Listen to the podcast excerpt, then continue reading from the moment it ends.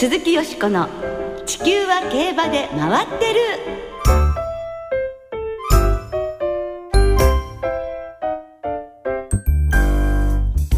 皆様こんばんは鈴木よしこです。お元気でいらっしゃいますか？地球は競馬で回ってる。この番組では週末の重賞レースの展望や競馬会のさまざまな情報をたっぷりお届けしてまいります。今日も最後までよろしくお付き合いください。今宵ご一緒してくださるのは今年最初のご登場です。木和田敦アナウンサーです。どうもよろしくお願いいたします。よろしくお願いいたします。もよろしくお願いいたします。さて20日イギリスロンドンで2014年ロンジンワールドベストレースホースセレモニーが行われ、うん、世界第1位となったジャスタウェイ2位のエピファネイアが表彰されましたねジャスタ A は3月のドバイデューティーフリーでの圧勝が高く評価されました。4月の発表で130ポンドのレーティングを獲得。日本調教馬では史上初めての単独トップとなり年間を通して単独世界一の座を守り続けました、そしてジャパンカップを完勝しましたエピファネイアは129ポンドで単独2位に浮上。日本馬が1位2位独占の快挙となりました。セレモニーにご出席された福永雄一騎手は、はい、ジャスタウェイが世界でこれだけの高い評価を得ていることを実感できましたし、うん、私にとっても素晴らしい経験となりました。またこの場に来られるように日本の馬と一緒に頑張っていきたいと思いますとお話になりましたね。はい本当にあの世界のね皆さんが集まっていて160人ぐらいいらしたんですって会場に、ええ、でも本当に豪華絢爛な会場だったらしいんですが、はいえ、あのやその外国のホースマンや関係者の方々ももう日本の馬がねこういうふうに1位に取るということは我々は驚かないというふうにそれだけ日本の馬レベルは高くなっているというお話があったそうですね。はいジャスタウェイエフィアネイアに続く日本調教馬3位の124ポンドを獲得したのがゴールドシップ。そうですね。ねそのゴールドシップが早くも今週末のアメリカジョッキークラブカップに登場いたします、はい、どんな走りを見せてくれるのか期待いたしましょう。鈴木よしこの地球は競馬で回ってる。この番組は JRA 日本中央競馬会の提供でお送りします。鈴木よしこの地球は競馬で回ってる。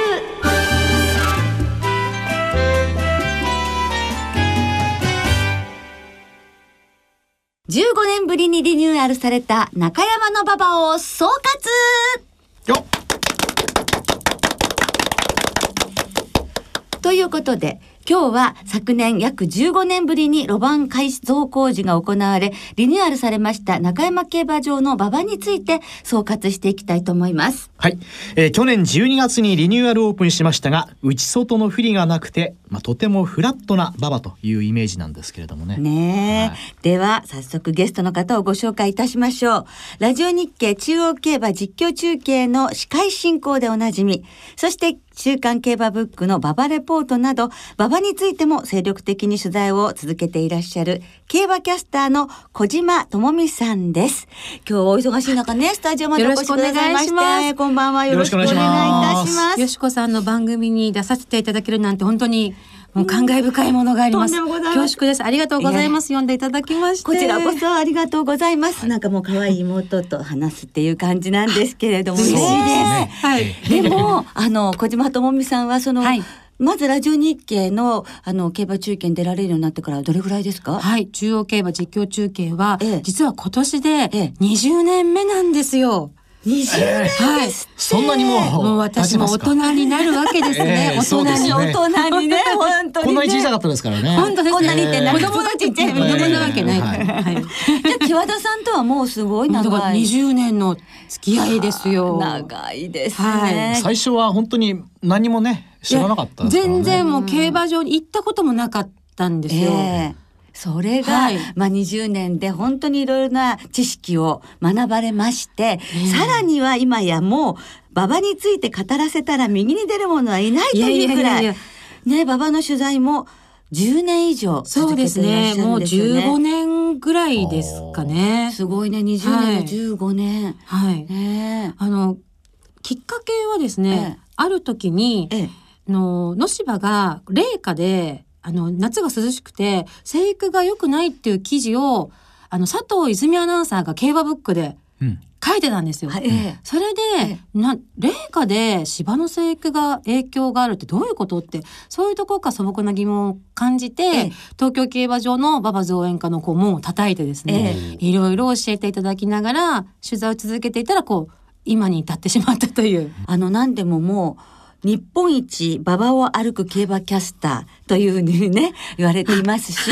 なんか全10条全部歩かれていますか？そうなんです実は今年の1月14日に小倉競馬場の芝コースの取材に行ったんですけども、それで全10条の馬場取材と入っていたしました。すごい、はい、すごいですね。いやあれ、ね、嬉しかったです。変わってますよね私ね。ね いやいやそんなことない。何かそういうふうにね自分が興味を持たれることにね巡られて本当に良かったし、はい、そうですね、ね、それについて突き進んでらっしゃる姿勢が本当に素晴らしいと思いますけれど。ありがとうございます。本当にそのこと言っていただいて。ね、いやいやですか、はい、そんな小島智美さんならではの話をこれから伺ってまいりましょう。うんうね。はい、よろしくお願いします。お願いします。えー、早速ですけれども、えー、およそ15年ぶりに路盤改造工事が行われた中山競馬場なんですが、まあどんなことが具体的に行われたかまず、はい、そこから教えていただきましょうはい、はい、簡単に言えばですねあの芝コースの路盤を半分改造して、うん、その部分の芝を張り替えました。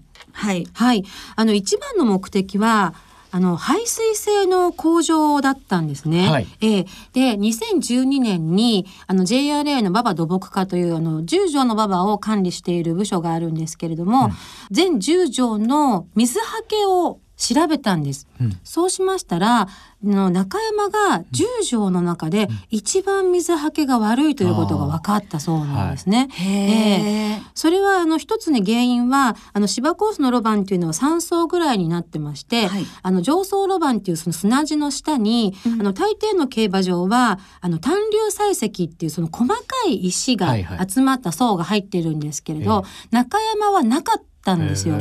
もともとのじゃあ路盤というか、はい、土そうですね。あの船橋の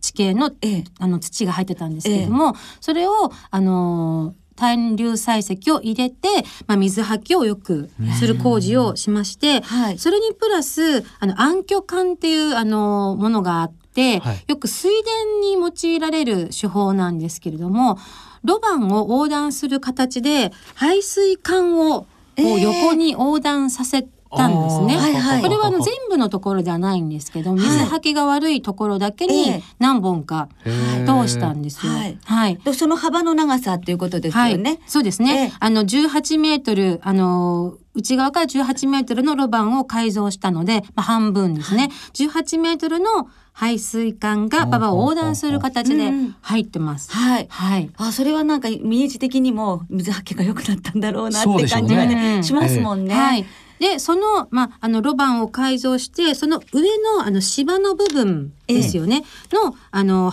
も張り替えが行われました。はい。はい。そして、あの、よく最近エクイターフっていう言葉を聞くと思うんですけれども、うんはい、これも野芝の一種なんですが、すごく傷みにくくて、ちぎれにくいっていう特徴がある芝なんですね。うんはい、で一番傷みやすい3コーナーから直線のゴール過ぎですから、まあ、直線を内から18メートルもエクイターフになってるんです。で、3コーナーも内から11メートルがエクイターフになってますので、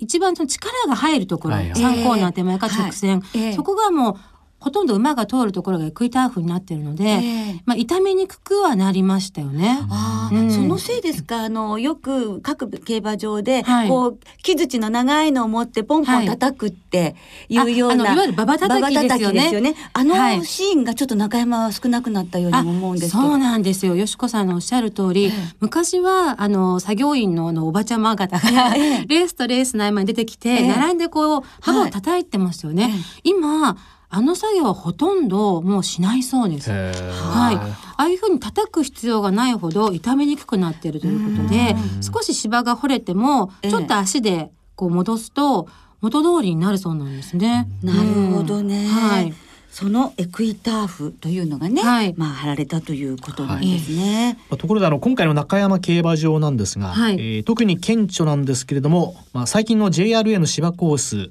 えー、力のいる馬場に変わってきている印象があるんですけれども、はい、この点についてはいかがでしょうか？そうですね、えー、JRA ではここ数年その柔らかい馬場作りというのをテーマに掲げまして、はい、あの2013年の夏の新潟それから2013年の秋の中山からあの開幕1か月以内にそのバーチドレインっていうその芝に穴を開ける機械がありまして、うん、そういう機械を入れてより柔らかくする効果を狙っているんですね。えー、そのあの効果がありましてババの高度というのは、まあ、その2013年以前からもちろん低くはなってはきてるんですけども、うん、より高度が低くなってましてそれによってすごく顕著に変わってきたのがあの以前の夏の新潟とか秋の中山って開幕週って逃げ先行が有利だったじゃないですか。うん。はい。はい、ですけれども、うん、最近は開幕週でもその差し追い込みが決まるようになってまして、うん、あのすごく特徴的だったのが実はその去年のだから4回中山12月の開催の前にも3週間前にバーチドレインという機械が入って穴開け作業が行われているんですね。ええ。で、あの、思い出していただきたいんですけれども、去年の4回開催初日は、逃げ切り勝ちが一頭もいなかったんです。はい。あ、そうです。今までの開幕週としたら、もう考えられない。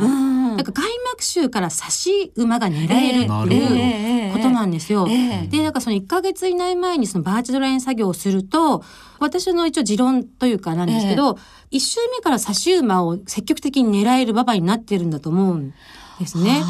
えー、であの1か月以内にバーチドレインをしたかしないかっていうのは JRA のホームページの馬場情報というところに、うん。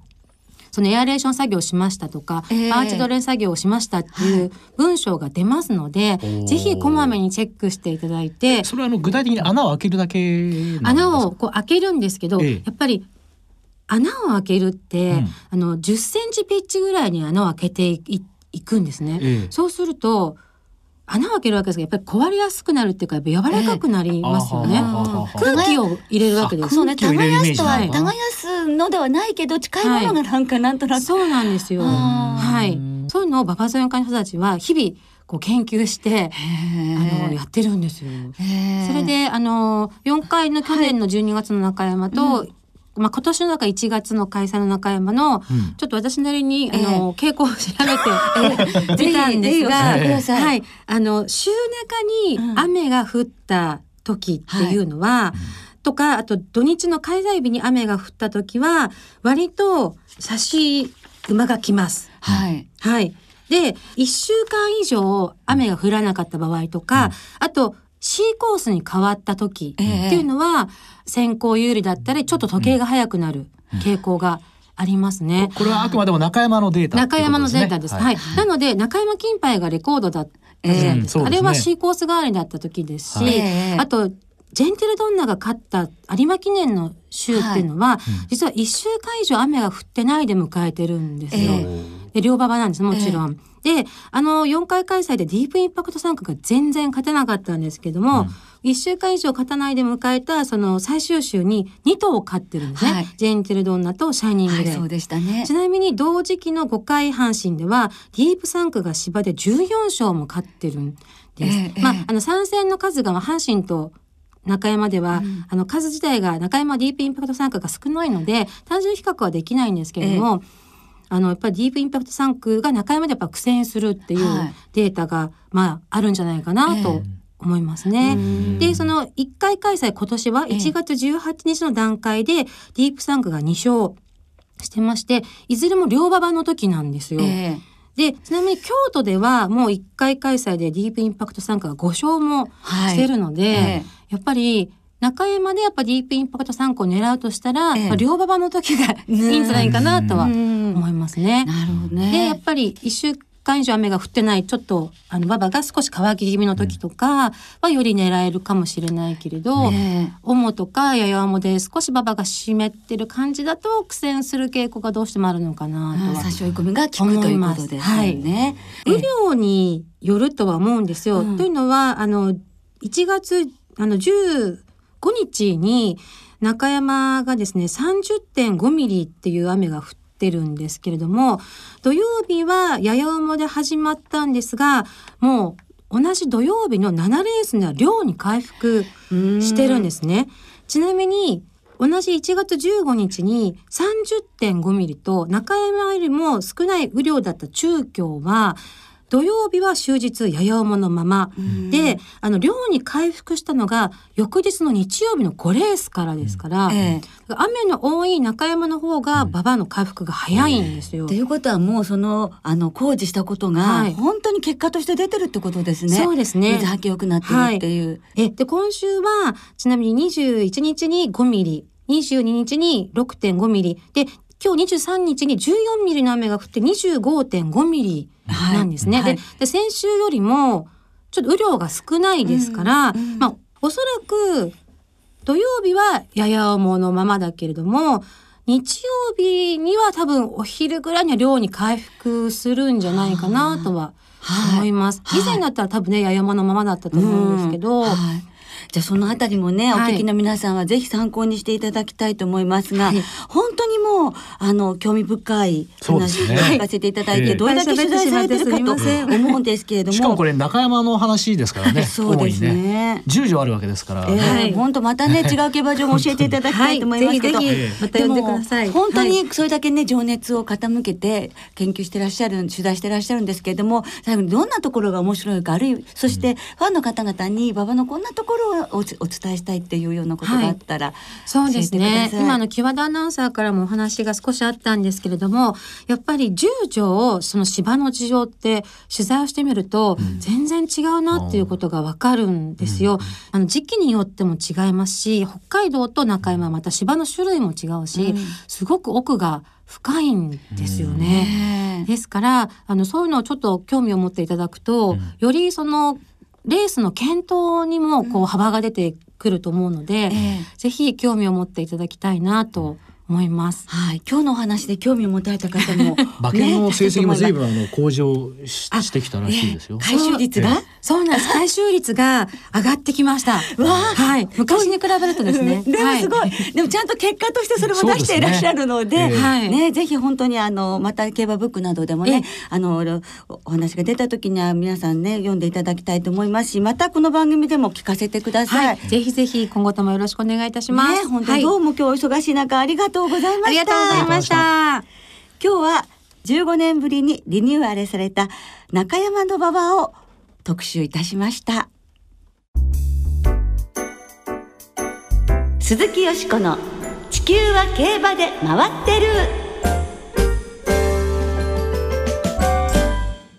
ここからは週末に行われる重賞レースを展望していきます。その前に先週予想したレース、中山の京成杯、京都の日経新春杯を簡単に振り返りましょう。京成杯は川田優雅騎手騎乗を3番人気のベリウフが大外枠からのスタートで道中は後方待機直線は大外から上がり3ハロンメンバー最速タイの34秒8で豪快に差し切りクラシック戦線の主役に名乗りを上げました。はい。これでベルーフは4戦3勝。ハービンジャー3区重賞勝ち馬第1号となりましたね、はい。一方日経新春杯は岩田康成騎手騎乗6番人気アドマイアデウスが道中は好位の内目を追走。直線で最内から鮮やかに突き抜けて重賞初勝利を飾っています。今後は春の天皇賞大目標に調整されるということなんですが今年の活躍楽しみですね、ね、さあよしこさんの予想はいかがだったんでしょうか？お聞きになるんですな？実はですね今年三連勝を目指しましたが残念ながらでございましたので連勝が止まってしまったと。止まっちゃったんです。早くも二週で止まっちゃった。今週また頑張ります。はい。えー、今週末は土曜日に京都で京都牝馬ステークス日曜日には中山でアメリカジョッキークラブカップ。中京では東海ステークスが行われますまずは中山芝の2200メートルの G2 アメリカジョッキークラブカップを展望していきましょう、はい。え今年は G15 勝馬のゴールドシップが早くも登場。全頭、え全部で17頭によって争われます、はい、では今週もレースのデータをチェックしていきましょう。アメリカジョッキークラブカップの過去10年のデータをご紹介しましょう過去10年で1番人気はわずか3勝。残る7頭は4着以下と極端な結果になっています。勝利を手にした3頭はいずれも単勝1倍台の支持を集めていましたから今年のゴールドシップは大丈夫かもしれません。過去10年の年齢別の副勝率を見てみると4歳馬が 38%5 歳馬が32%高齢馬も頑張っていますが若い世代の活躍も忘れてはいけません。そして注目は中山実績。ネバブションエアシェイディシャドウゲイト祭りだゴッホなど中山で重賞実績のある馬が大活躍。コース校舎に注目しましょう。以上のデータを今年の出走馬に当てはめてみるとフェイムゲームが浮上しました。以上アメリカジョッキークラブカップデータチェック山本でした。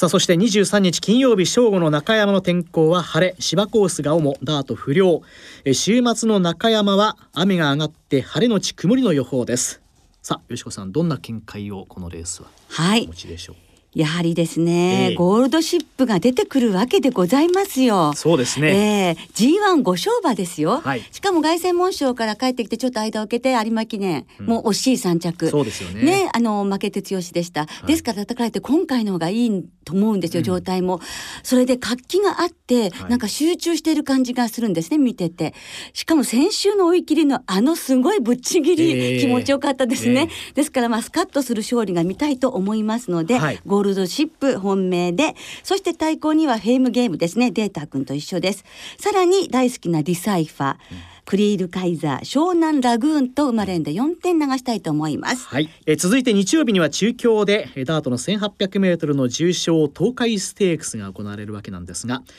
えーこのレースを展望していきましょう。はい。東海ステークスは一昨年リニューアルされ5月から1月に移動しました一着馬には G1 フェブラリーステークスへの優先出走権が与えられる重要なステップレースです。では東海ステークスのデータもチェックしてみましょう。東海ステークスの過去2年のデータをご紹介しましょう。3年前から施行時期が1月に移動。フェブラリーステークスのステップとしての位置づけとなりました。したがって G1 に向けて実力馬が登場。2年連続前走で G1 に出走していた馬が12着を占めています。年齢別に見ると3着以内の6頭のうち半分の3頭が7歳馬。高齢馬の活躍が目立つダートの重賞だけに年齢で軽視しないように注意しましょう。そして左回りの実績も重要。3着以内の6頭は全て左回りで勝っているか重賞で連帯していました。以上のデータを今年の出走馬に当てはめてみるとグラッツィアが浮上しました。実力は復活なるか。以上東海ステークスデータチェック山本でした。グラッツィアですね、はい。ちょっとこれ絡んだら美味しいかもしれそうですませんね。ね。はい。えーそのお中京ですけれども23日金曜日正午の中京の天候は晴れ芝コースが主そしてダートは不良のコンディション、えー週末の中京はお天気。日曜日は晴れ時々曇りの予報ですさあよしこさんはどんな予想をされてるんでしょうか？はい、コパノリッキーが登場いたしますよね。ええそうですねあの東京大商店の後にちょっと田辺騎手もやっぱり左前の方がスムーズかなというようなことをちょっとおっしゃっていたようなので、はいですからコパノリッキーから今度はね、いきたいと思います。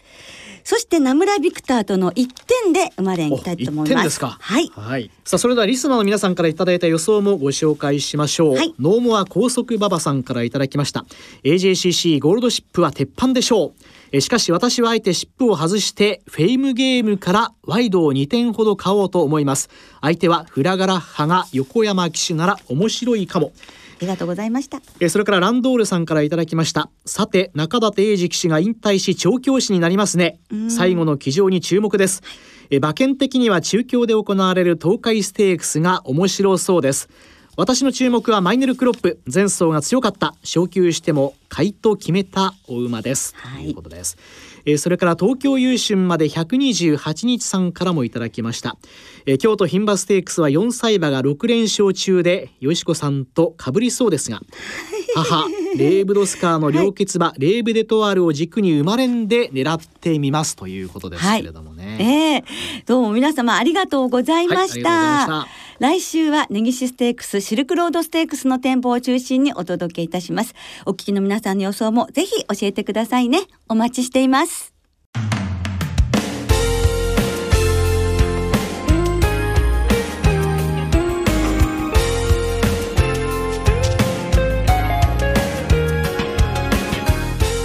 そろそろお別れの時間となりました。今週末は最終週を迎える中山京都そして中京の三条開催となります。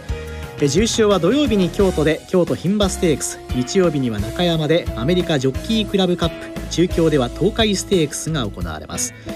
そして日曜日中山競馬場最終レース終了後に2月いっぱいで現役を引退調教師に転身します。中立英二騎手の引退式が行われます。ファンの前で騎乗姿をね見せてくださるのは今週末が最後となりますね、ね、土日で4クラの騎乗を予定しています。ここまで JRA 通算1823勝を挙げツインターボやシアマゾンとのコンビはもう印象深くて忘れられませんね。ね。はい